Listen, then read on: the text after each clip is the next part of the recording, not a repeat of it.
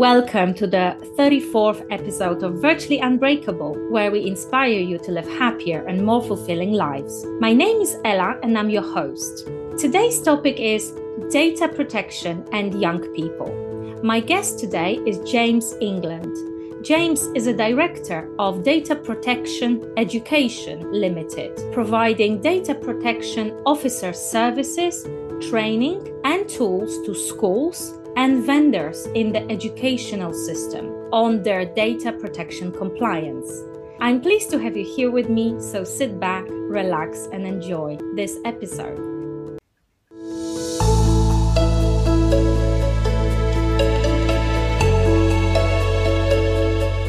Hi, James. How are you doing today? I'm Very well, thank you, Ela, and thank you for inviting me onto your podcast. It's my pleasure. And can you tell us who you are and what do you do exactly with regards to data protection? Sure. So I'm uh, my name, as you said, is James England, and I run a company called Data Protection Education. And we uh, provide data protection officer services to schools, you say, the education sector. And we also work with some small charities and some small businesses as well. And what we do is we help them um, understand the complexities of data protection legislation and information governance. How do they look after their data? How do they protect their data? And we okay. give tools to do that, policies, procedures, and all that kind of thing. Okay. So, but just to remind our listeners, this is all within education sector. So, and this is why we're talking about this today, is because there is a, um, a high level of significance with regards to data protection and young people. So, can you tell me a little bit more? Um, how did you end up working in this industry? Have you worked in education sector before? How did you come across yeah, so uh, you may be able to tell by some of the instruments hanging on the wall behind me. I, I actually went to university originally as a musician, and okay. uh, whilst I was at university, I started working as a as a music teacher uh, for a right. local authority. And much as I had a, a, a, little career as a musician for a while, when that ended, I always knew I wanted to do something else. And I mm. then moved into more of an IT kind of uh, environment. But it was actually, I really enjoyed working with the education. So I was actually working with um, e-learning and education te- educational technology providers. Right. Um, so some companies have provided virtual learning environments for schools, e-learning, mm-hmm. um, and you know, probably the most famous one I ended up working at was Cambridge University Press for a while, which is obviously a massive educational publisher known around mm-hmm. the world. Um, and then I started working on my own and still doing some um, more education technology related projects and in e-learning. Mm-hmm. And I was talking to a, um, a colleague of mine who, again, provides broadband and uh, and web infrastructure, a company that does that for schools. Yeah. And it was it was 2016, the GDPR had just been published before it was enforced, and that's a general data protection regulation. And we said that there was a, an opportunity here. The schools are really going to not really know what to do about this. So it started off yeah. with why don't we do a little e-learning course on the GDPR yeah. so people can be prepared? That's and that right, led yeah. to a lot of awareness sessions. It led to some more extensive training. And then when it came in as a law in 2018, yeah um, by then, we'd set up the business and we decided to offer that service and additional support, consultancy, training services uh, to schools. And now we have uh, around 375, 380 different schools and multi academy trusts that work with us. Fantastic. What, what a great story to start as a music teacher and then merge into this more, um, you could say, innovative uh, role or more perhaps less not innovative, but perhaps more um, significant in a different way, uh, yeah, right? And, and, if um, you'd have, if you'd have said to me years ago that you know I'm going to end up with a master's degree in law and, and working in compliance, I'd have probably laughed at you. Um, but you know, hey, there's, there's, always opportunities and opportunities to learn and develop as well. And mm. I always encourage anybody to take those whenever they come along. And you you know, there's yeah, there's opportunity to to do a lot of good from that as well. Yeah. So, based on your experience, James, what is the issue today with data protection in the education system? Yeah, so I know we sort of mentioned a, a little bit of think about sort of you know the cyber risks that everybody's aware of. Everyone's told about cyber security and data protection. One one of the the big issues is, I mean, to start off with, is that schools and particularly, you know, when we think about young people, um, you know, primary school age and infant schools, those organisations, those schools actually have an awful lot of data about young people. Mm. They know about what they're doing there. They know about their family relationships. They might know about child protection concerns. They actually develop a lot of that information. They know about their medical mm. needs, uh, mental health needs. That's right. And yeah. there's an awful lot of data within these organizations. But these young people don't have the capacity, aren't really able to understand what their rights are in relation to data. So, yeah. you know, there's parental responsibility, but it's a it's really very much about the organizations themselves need to understand what their responsibilities are to look after that data. Mm. And we, when we talk about that, the, the difficulties are with schools with lots of different things is resources, having specialists who are experts in compliance areas when schools are there and their focus quite rightly is wanting to be on teaching and learning. And we know yeah. we want to make sure that's an, you know the imperative part of a school. But you know, a lot of schools just don't have that capacity of resource to to manage their data protection program and understand the complexities of one particular law. That's right. Separating out data, cyber from data protection. Cyber is really about the integrity and security of infrastructure and data on them. So that's not just about personal data, which is what we're talking about with data protection. Mm-hmm. And when we think about that, we actually have a lot of information on the cloud, and schools themselves have moved more to the cloud. And there's actually quite often a great support around IT and infrastructure in schools. There's actually very good levels of competencies around IT okay. tech. Yeah. Uh, there's um, the technicians at organizations that they might outsource IT to, and particularly multi academy yeah. trusts have quite large teams around technology.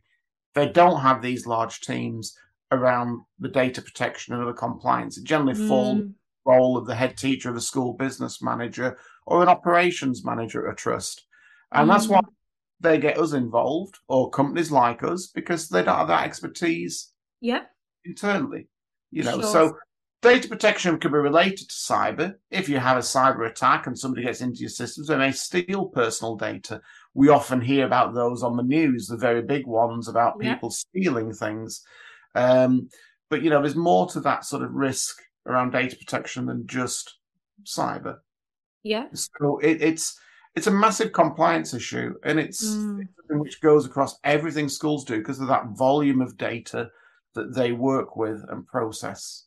And yet, it is something that we parents are practically completely unaware of, or it would be the last thing on our mind, right? When our child goes to school um, or is on holiday, w- whatever time of the year.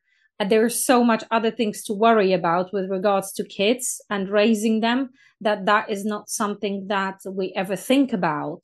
And, and I'm not suggesting it should be our job, parents, to think about that, but it's still very good to be informed and aware of what are schools' responsibilities with regards to managing this very sensitive data um, regarding our children. Yeah. So, um, thank you so much for this. Uh, yeah. yeah, and just on that, sorry for interrupting there. I mean, one of the ways that schools and any business is required to do that is that on their website, usually, they'll have their privacy notice. And just like we're very used to on websites having to click on those cookies and sort of see privacy notices and, and yeah. privacy policies, it's very much a policy saying this is what we are going to do and the standards we adhere to. And then the, the privacy notices this element within data protection law of transparency, telling you what we do with your data. So that will should give you an indication of this is what we do with your data, why we collect it, what we do with it, who do we share it with. It's but in a school, and as you go into the larger institutions, it's actually can be exponential the amount of systems and data which are really um, knocking mm-hmm. around and being used. There's an awful lot. There's an awful lot. And it's not also, remember, data protection about personal data. It's not always on some system up on the cloud, this mysterious cloud up on the internet. Yeah. It's, there's a lot of paper still in use. Yeah. So we still have a lot of paper-based documents. It's about looking after that. It's not that we want people to stop using it. It's just mm-hmm. about making sure we look after it properly mm-hmm. when they actually are processing that within the schools. Sure. So on, to, on yeah, that question, go on. on that, what are the most common mistakes you do see when it comes to in school setting when it comes to data protection and cybersecurity? I think it, it is interesting where, um, you know, as far as mistakes are concerned, I think it's actually most of them are probably human error related in many mm-hmm. ways. I think yeah. some of the mistakes are, if we talk about mistakes, somebody doing something wrong and making a mistake, or things just not necessarily being done to begin with, I think the um, the ability of schools to manage everything that needs to be done under data protection laws are thinking about what we call data protection by design. Are we going to do this? Um, think about how this has got the impacts of using this data in this way mm. before we do it. Sometimes it just doesn't happen like that. Yeah. Um, you know, it, it's it, again, it comes back to resources. So, um, you know, but we do have some, you know, data about sort of things which happen um, you know, so there's a couple of data sets which are, are, publicly available. So one of them, which I'll go back to, is the Cybersecurity Breaches Survey, which is done mm-hmm. by the Department of Culture, Media and Sport. And they mm-hmm. have an mm-hmm. education annex. So one of the things there, just to give you an idea of all the businesses that responded, and this is just regular businesses, 39% of them said that we'd had some kind of cyber issue. Primary mm-hmm. school was 41, secondary school 70%. Oh my goodness. FE college 88, higher education colleges 92. Ah. Education is very much targeted as a, as a sector oh because it's gosh. seen as an easy fix. But but why are primary schools so lower than secondary schools mm. and more businesses? Because they've got a lot of different systems in play, and secondary schools have even more systems in play. There's more surface area for targeted mm. accounts. Mm. I think also as we go through those organizations, they've got larger teams as well. So there's probably more mm-hmm. recognition mm. of what's actually mm. happening. And more risk for something to go wrong, right? yeah, yeah. And, and, it also breaks it down into the type of, of breach. So the most common one reported by a country mile across everything mm-hmm. is phishing. So this is where we get those dodgy emails and yeah. a, you know, please click on this link and you know to receive whatever you know. Yeah. So we've seen them all. We get them personally. Yeah. Um, but organizations are also targeted as well. So mm. it's something which is a really uh, big issue. I think from the non cyber attack stuff, you know, we all we also know from some of the information commissioner's office, and that's a regulator for data protection law, freedom of information law in the UK. You know, they they've done some reports and audits around the education sector and look at things which where they can improve. And a lot of those are related to operational management issues, documentation, and general management of risk. Yeah. Um, and I, I, think that you know when we look at the stats from the ICO about what gets reported to them, it is those human mistakes. The biggest one that they have is that um, data has been emailed to the wrong person. And I challenge anybody on this call to say that they've never received an email that should have been received by somebody else. And then yeah. think the other way. Have you ever sent an email to somebody who you sent mm. it to mm. person? It's easy to do. Yeah. You know, failure to use a BCC in your email. So people get copied in and you get to see everybody's email address. That's so, right. You know, Such a common mistake, isn't it? It is. And data getting posted to the wrong person. This gets reported a lot. So people be sending letters out home just getting sent out to the wrong person. So it's human error, and it's usually because people haven't got the time to really do the checking.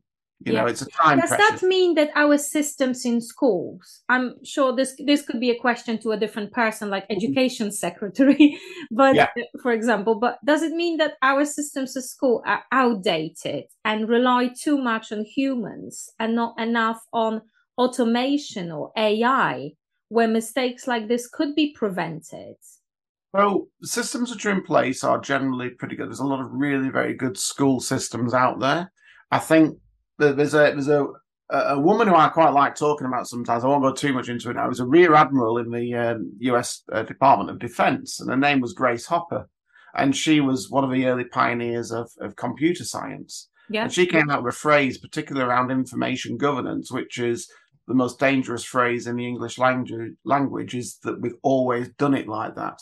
Yeah. And I think there's a lot of things that are just about, well, that's how we've always done it. And when we introduce new systems, is there a lack of training, familiarity with these systems, which can be quite complex. Um, you know, so are people mm. knowing how to configure and use them safely? Yeah. Um, AI has certain has its advantages in certain things, but again, there's risks with artificial intelligence. Yeah, so, um, you know, cases where um, a school in Finland was actually fined by the, the Finnish regulator for using AI for um, automatic facial recognition technology to check that students are actually in attendance in class. And that was deemed actually illegal under the regulation. So I think the systems are there.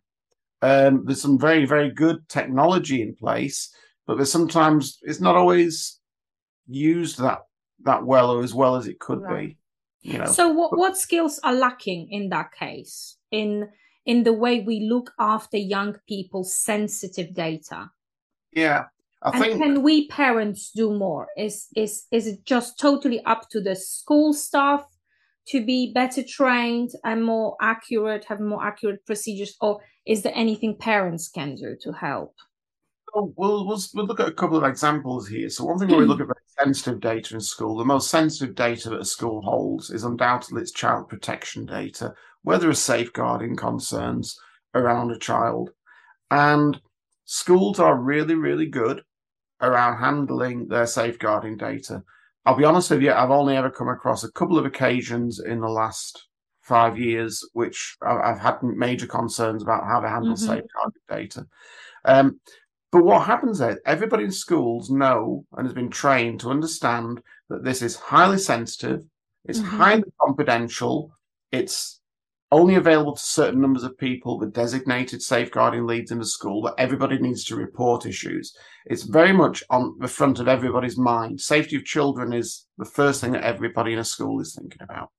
And absolutely rightly so. Now, mm-hmm. those issues, of course, you know, it's not always about, you know, horrible things like physical abuse. It can be mental health issues, bullying, yeah. mental health issue. So these will get logged on, but everybody's aware of it. From a data protection point of view, they're thinking this information is the most important information we hold. We've got to keep it securely. We have a dedicated system to use to put that information on, and there's some very good dedicated systems for this purpose. Yeah. When we have it on a paper based system, which is a traditional way of doing mm-hmm. it, it's locked away in a filing cabinet. Only certain people have access to it. That, that filing cabinet is generally in a locked room. It's very much the access control people are thinking, how important is that data? Therefore, how do we look after it? Who gets access to it? We need to extend that thinking to everything else. And on some online systems, we might very well do that. So imagine uh, a network folder or an online folder mm-hmm. which you don't have access to because you haven't got the right permissions, privacy policy that they've got. You know, you are entitled to to to know how this stuff is going on. I think the more practical thing for for um, for parents is think about the online safety aspects of things. This is where you know we've got what's you know online safety is often telling children, teaching children about sort of the online harms which are out there in the world. Um, and I think it's a really important part of school life to get children to understand about what's going on out in the world. We've got new technologies developing, different AI technologies, the metaverse. What awaits young people out there online? Schools can do quite a lot about online safety, but I think parents need to, you know, when you're giving a small child a mobile phone that's got internet connections on it, you need to be very sure about what they're accessing on that phone. Put controls on yourself. Think about what do I want them to see. Yeah. You know, take an active part in helping them understand the risks which are out there. Don't just give them the device and leave them to it and think, well, I've put some software on to stop them seeing all the bad stuff. Take an active engagement in what they're doing, what they're looking at, what they should be looking at. Show some um, interest, right? Show some interest, mm. and particularly about how they're using that device. Who are they texting? Mm. You know, is it a child who's a few years older? Is that sort of those communications appropriate on the device? So mm. take an interest in actually what they're doing and using that phone for. It's not always just playing a little game, harmless game.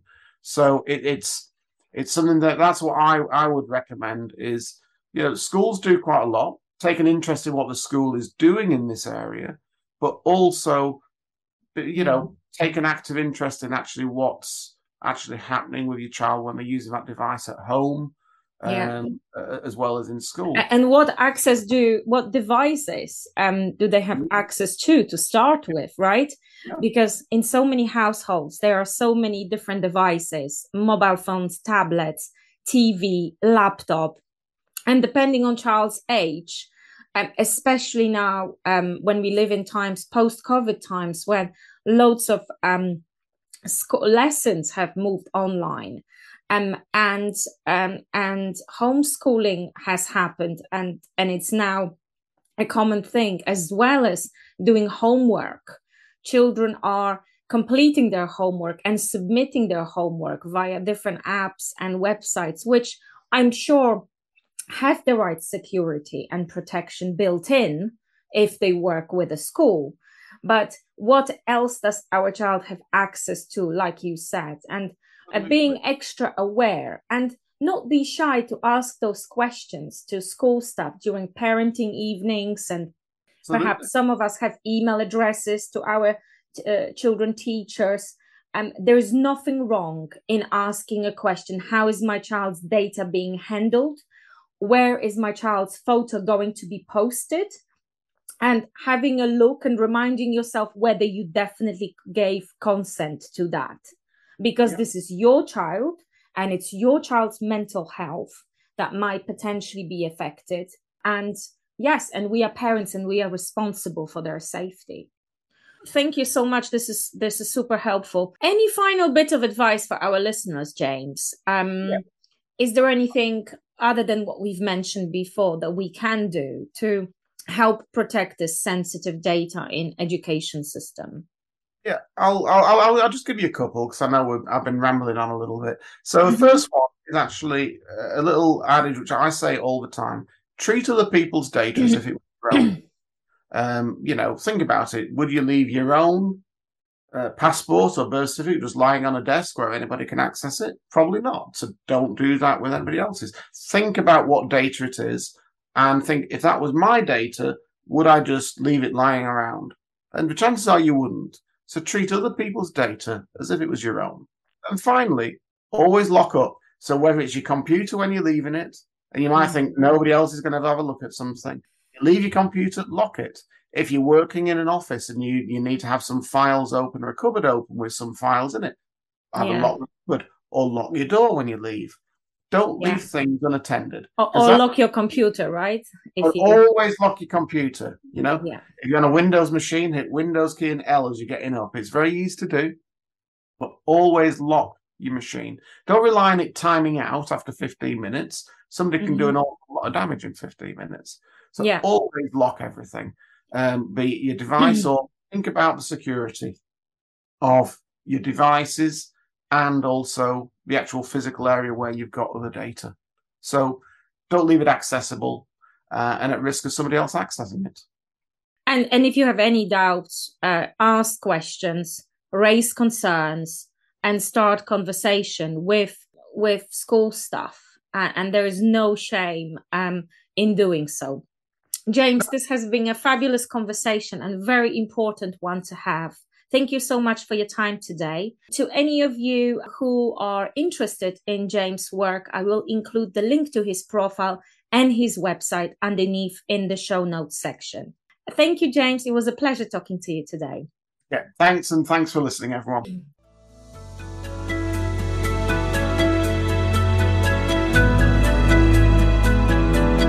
Thank you for joining me today. I hope you enjoyed today's episode. If you did enjoy it, please could you leave us a review on Spotify or Apple Podcasts? I would love to hear from you and see what you think. You can connect with me on LinkedIn. The link to my profile is below in the show notes. If you would like the notes from today's episode, you can find them on our website, which is virtuallyunbreakable.buzzsprout.com. See you in the next episode of Virtually Unbreakable podcast, where we will discuss how to overcome rejection and self doubt.